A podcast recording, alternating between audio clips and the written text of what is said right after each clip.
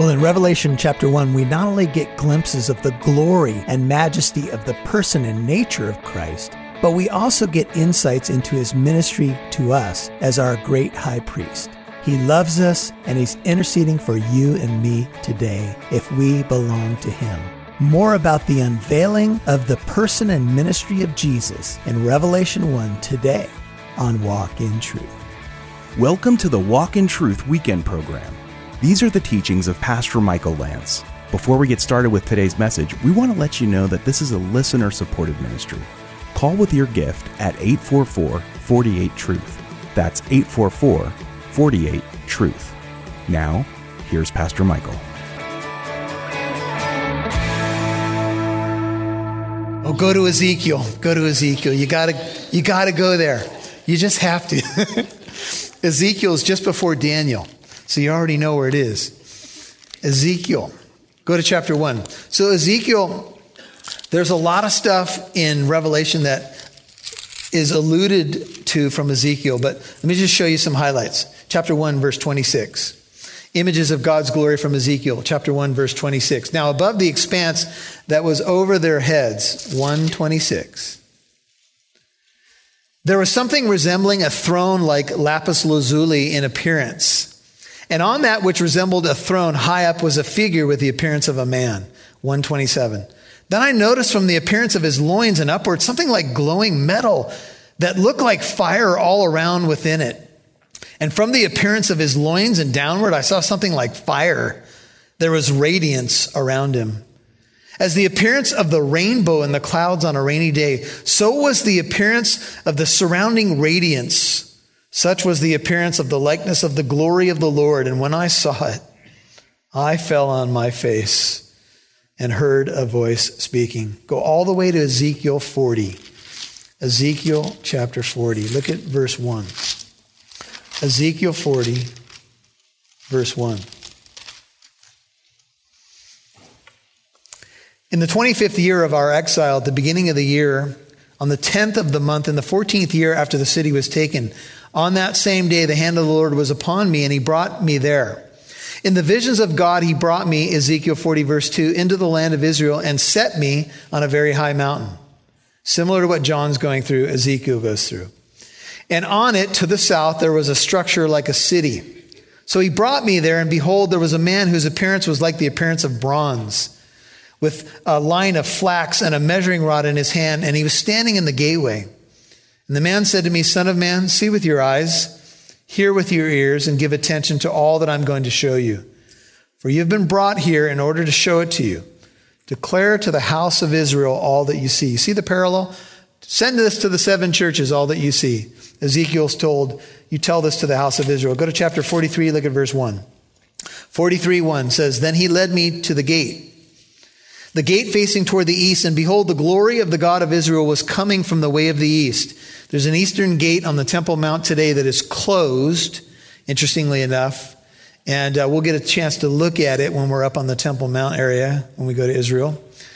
Behold, the glory of the God of Israel was coming from the way of the east, and his voice was like what? The sound of many waters, and the earth shone with his glory. And it was like the appearance of the vision which I saw, like the vision which I saw when he came to destroy the city. The visions were like the vision which I saw by the river Chebar, and I fell on my face. John's going to do the same in a moment. And the glory of the Lord came into the house by the way of the gate facing toward the east. And the Spirit lifted me up and brought me into the inner court. And behold, the glory of the Lord filled the house. Man, purity, power, holiness. These prophets, even though their jobs were tough, back to Revelation 1, man, they got to see some incredible stuff. And as John turns and he's seeing who we know is Jesus Christ, he says this after he describes his voice, his eyes, his hair, his purity, his power. He says, In his right hand, he held seven stars. Out of his mouth, remember symbolic language here, out of his mouth came a sharp two edged sword, and his face was like the sun shining in its strength. Can you imagine? John might say, You got any? Ray Bans or Oakleys that I can wear? You ever go outside? You're at a you're in a dimly lit room and you go outside and it's bright and your eyes can barely even take like the concrete and you're like, whoa. Can you imagine? John must have had super sunglasses because his face was like the sun shining in its strength when uh, paul saw jesus on the road to damascus that's how he described jesus he said he was his he shined brighter than the noonday sun. Well it shouldn't surprise us he made the sun. The future jerusalem has no need of the sun or the moon to shine on it for the, the lamb in the midst of it is its light. Those who have wisdom and knowledge will shine, Daniel 12:3 like the stars forever and ever. He holds in his hand, in his right hand, power, authority, protection, seven stars. We'll get to that in a second. He's got a sharp two-edged sword, symbolic language coming out of his mouth speaks of correction and judgment. The word of God is what? Powerful. It's authoritative. It's sharper than any two edged sword. It pierces to the division of soul and spirit, joints and marrow. It's a discerner of the thoughts and intents of the heart. In the armor of God, we have the sword of the Spirit, which is the Word of God. Jesus is the Word of God. The sword is an image of cutting, cutting deep, even of defensive and offensive strength. And he's got the sharp sword. He's going to speak sharply to the churches in some cases. And of course, his word of judgment is going to come on the world. And his face, man, his face is glorious. Isaiah 49 2 says, He has made my mouth like a sharp sword. In the shadow of his hand, he has concealed me. He has also made me a select arrow. Speaking of Messiah, he has hidden uh, me in his quiver. This is the servant of the Lord. This is the power of God's word. And when I saw him, 17, Revelation 1, I fell at his feet as a dead man. Can you imagine John? He had spent so much time with Jesus, but when he sees Jesus in his glory, what does he do? He falls down like a dead man. We have some people in our current age who have said they saw God, they had to put their arm around the Lord and say, It's going to be okay. You'll get over it. I don't think so. If you have an encounter with Almighty God, from everything I can see in Scripture, you hit the deck and wonder why you're not dead. Samson's parents, upon seeing the angel of the Lord, were surprised that they weren't dead. And this is John. He knew Jesus. But man, this is the glorified Lord. And he laid his right hand upon me and he said, as John had heard so many times in Jesus' earthly ministry, don't be afraid. Stop fearing. I am the first and I am the last. Don't be afraid. Some of you just need to receive that for yourself tonight. He'll touch you and he'll say, Don't be afraid. I'm the beginning and I'm the end. I know where this train's going. I got you. I'm not going to let you go. You're in my right hand. No one's going to snatch you out of my hand. But John, as one writer put it, had to be on sensory overload, right? Wow, whoa, whoa, look at his eyes, look at his head, look at his hair, look at that. What a voice! Down. when you wouldn't you hit the carpet, I'd be in a fetal position, man. John was seeing some incredible stuff. When Isaiah saw the Lord, he said, I am ruined. I am undone. I'm a man of unclean lips. I live among a people of unclean lips. My eyes have seen the Lord. And they took a coal from, remember, from the fire, and his mouth was touched. He was purified. John probably felt as impure as you can feel. Remember when Peter saw Jesus with the catch of fish and he said, Lord, depart from me. I am a sinful man. In the presence of God, when we see God for who he is and us for who we are, you don't want to look. Your eyes can't look upon him, he's too holy. That's your God. When you understand how holy the one is who came and died for you and loves you so much, it changes everything. Don't be afraid. I'm the living one, verse 18. He says, I was dead. There's no doubt that this is Jesus. Right after we have the description of the first and the last, Then he says, I'm the living one. I was dead. That has to be Jesus. There's no doubt. Jesus is God. He's the first and the last. He's the Alpha and the Omega. And behold, I am alive forevermore. He's resurrected. He'll never die again. It's impossible for death to hold him. And I, verse 18 says Jesus, have the keys of death and of Hades. We're going to see death in Hades uh, later on in the book. In fact, death in Hades will be cast into the lake of fire in Revelation 20. What is Hades? Well, Hades is a Greek parallel, but not exactly parallel with the Hebrew word Sheol. Sheol often means the grave, but Hades really means the place of departed spirits or the place of the dead. He has the keys. The gates of Hades will not prevail against the church. In the ancient world, gates were not for offense, but they were for defense. That means that the church is rushing the gates of Hades, and the gates of Hades won't be able to prevail against us. We got to be more on the offensive, not the defensive. Amen. You've been listening to the Walk in Truth Weekend program. You can now listen to Walk in Truth with Michael Lance wherever you go and whenever you want. That's because Walk in Truth can now be heard on your favorite podcast app. Apps like iPodcast, Spotify, Stitcher, iHeartRadio, Google Play, and much more.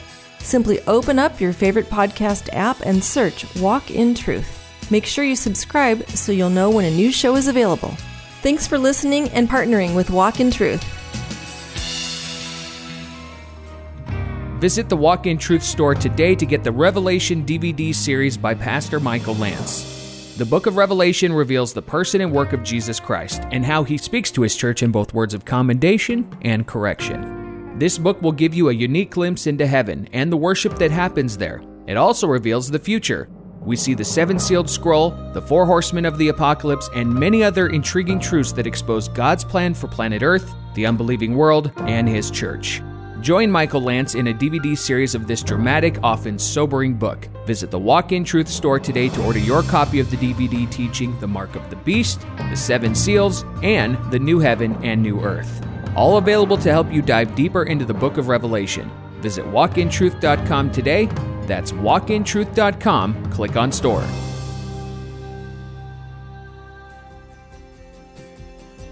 Now back to Pastor Michael Lance, right here on Walk in Truth. The church is rushing the gates of Hades, and the gates of Hades won't be able to prevail against us. We got to be more on the offensive, not the defensive. Amen. We're going to go to a place, to mention Israel again, where people literally thought Caesarea Philippi, and there's going to be a mountain there, and we'll, we'll see it when we go to Israel, was the gates of Hades. But the gates of Hades speaks of the power of life and death. Whoever has the keys holds the power. Jesus has the keys, notice, of death and of Hades. So we live in a world where we're not going to last. And we get scares, medical reports, checkups, we get phone calls, and death comes. And when you start thinking about people that you love and people that you've lost, and you say, Is there an answer to this terrible dilemma of death? Man, I'm sure glad he's got the keys. You know, this is not just a book about, oh, let's find out more about the end times. This is a book about life and death. This is a church wondering, does he have the keys? Or is the emperor? No, the emperor doesn't have the keys. Jesus says, I was dead and I'm alive. And because I live, you're going to live. Jesus is the Prince of Life. And so death's sting will be destroyed because Jesus has the keys. And if you know him, you will live. And then verse 19, as we wind down for tonight, and we are almost done.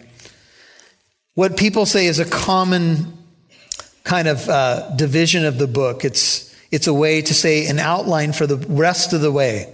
Right, therefore, says this one who is the risen Christ, the things which you have seen, if you're taking notes, that's the first part of this outline, the things, write the things that you have seen, the things which are, and the things which shall take place after these things.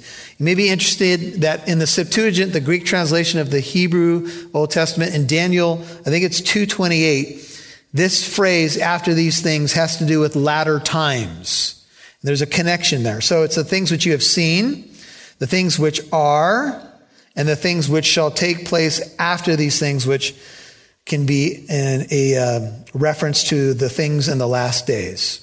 So you could say it's apocalyptic, figurative, and eschatological is one way to say it, or simply put, what he has seen, the vision of Jesus Christ in chapter one, the things which are, the true state of events, especially but not exclusively regarding the seven churches in Revelation 2 and 3, and what will take place after these things, the future of the world, which begins in chapter 4, running through really the rest of the book. And finally, verse 20. As for the mystery, that word is mysterion in Greek, a sacred secret, he, uh, once hidden, now revealed. Of the seven stars, you might be wondering, who are they? We get the answer.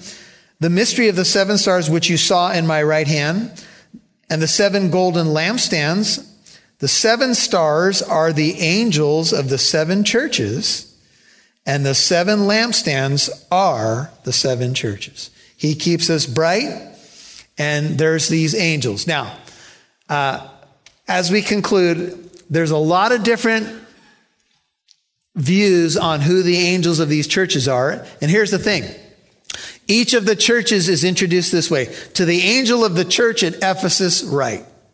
The word angel in Greek is angelos. The city of angels is Los Angeles. And that is the Greek word coming from the Greek word angelos. So Los Angeles is the city of angels. The Greek word translated angel or messenger is angelos. That's what it means. It means messenger. So some people say these are literally angels. Some people say these are the pastors or elders of the churches. Some people say it's the essential spirit of each of these churches, like the characteristics of the churches. Uh, some people say it may reflect the, does each church have a guardian angel? Well, here we would definitely need more than one. Don't you think? I'm hoping there's like 500 just for this church, right? But why would John be told to write to angels of the churches from God to John back to angels seems a bit bizarre. It would seem there's a better communication system in heaven. I mean, I don't think God would say, uh, Michael, I want you to write a letter to Gabriel. it's like, Lord, you talk, don't you talk to him every day? So it seems strange that they're literal angels. So that's why the best case seems to be that they're the leading pastors of the church. However, and I'll close with this. Go to two scriptures and we're done. 1 Corinthians 11, verse 10. Let me show you just a few things about this idea of angels' involvement in the church. 1 Corinthians 11, verse 10 says, Therefore, the woman ought to have a symbol of authority on her head. What's it say? because of the angels. Some versions say the Dodgers there, but I'm just kidding. They, they, they really don't. They really don't. Strike that from the record. Because of the angels. A woman should have a symbol of authority on her head because of the angels. And finally, Ephesians, all Dodger fans said amen. Ephesians 3, look at verse 9. Ephesians 3, 9. He's talking about the great mystery of the church, and he says these words. He says, I've been called, Ephesians 3 8, to preach the, to the Gentiles the unfathomable, unfathomable riches of Christ, and to bring to light, Ephesians 3 9, what is the administration of the mystery which for ages has been hidden in God who created all things, in order that the manifold wisdom, of God might now be made known through the church to the rulers and authorities. Where? In the heavenly places. When we pray in the morning before church begins, I often pray, Lord, surround this place with your angels. Is that biblical? I think so. I think angels are involved in the church more than you and I might think. In fact, they seem to be somehow watching our worship and somehow, according to Ephesians 3 8 through 10, learning more and more about God, and angels do seem to learn, they're not omniscient. Learning more and more about God's manifold grace through the church. How so? I think as the church goes through its ups and downs and the angels watch God's love and grace in our lives, they learn more about the grace of God through you and me. Some of you are teaching the angels a lot about grace. They're like, wow, just one day watching that dude. Whew, God is a God of grace. That's when they're watching me. Amen. So we'll get into the address, uh, who this is, but I, I, do think it's the lead, probably the leader of each church. But, but this revelation of Jesus Christ, I hope it just thrills your heart. I hope it encourages your soul. I hope you can see that he, he does repair broken wicks and refill cups with oil and he lights the fire again. And he's glorious and powerful and he can do it and he's going to see you to the finish line. That's the message, I think, of Revelation 1. Father, we thank you so much for your word. Your word is a lamp to our feet and a light to our path. We are, I'm grateful for the folks that have come out for this Revelation study. It's a deep study, but it's good, Lord. And we're so grateful to be part of it. And we pray that you'll take us all the way through this book and show us glorious things from your word that will encourage and even thrill our hearts, that will uh, increase our faith, that will anchor our souls to Jesus more firmly, and give us great confidence that whatever we go through, the Alpha and the Omega has got us to the very end. We love you, Lord. I pray your blessing upon this group. I pray for those who may not know you yet or those who have been sliding away a bit to get back to close fellowship with you. I think that's part of the reason for this book, Lord. And I, I ask your blessing on each precious soul here tonight. Give them what they need. Touch them in those areas where they need a touch, Lord. Strengthen their faith. In Jesus' holy name, amen. You know, when we introduced the book of Revelation, we said that this is a book that promises a unique blessing. When you read and heed the book, there's a blessing. And you know, sometimes the book of Revelation, people just automatically think of doom and gloom. But this book is really about unveiling, revealing the Lord, his plan, that he's going to finish what he started. And it's going to end up with a glorious city where the curse has been reversed forever. This book ultimately is about good news. And we're going to hit some bad news to get to the good news. So hang in there in your walk with Jesus. He will finish what he started. Now, greetings. I'm Pastor Michael Lance, and the book of Revelation is a very exciting study. It's an exciting read. It's exciting to get into it and break it down. And I'd like to encourage you to dive deeper into this book, and let me help you do that. You can go online and order our DVD series about the seven seals the new heaven and earth, and the mark of the beast. Now, I know you or someone you know are curious about these topics, and that's why we have them available to you at Walk in Truth. Remember, when you get into the Word of God, it strengthens your walk. It strengthens you for what you need to be as a believer. And when you buy these products, you partner with us in helping us reach out to more people. Click on the store tab at walkintruth.com the store tab at walkintruth.com and get these exciting products that will help strengthen your walk with the Lord. Hey, I'm happy that you're out and about this morning listening to radio, and I want to invite you and your family to come out to Living Truth Christian Fellowship today. The first service starts in just a couple of hours. We have services at 9 and 11:15 a.m. this morning. I'll be teaching in the book of First Corinthians, going through it verse by verse, looking at worship, looking at the body of Christ, spiritual gifts. It's an exciting study.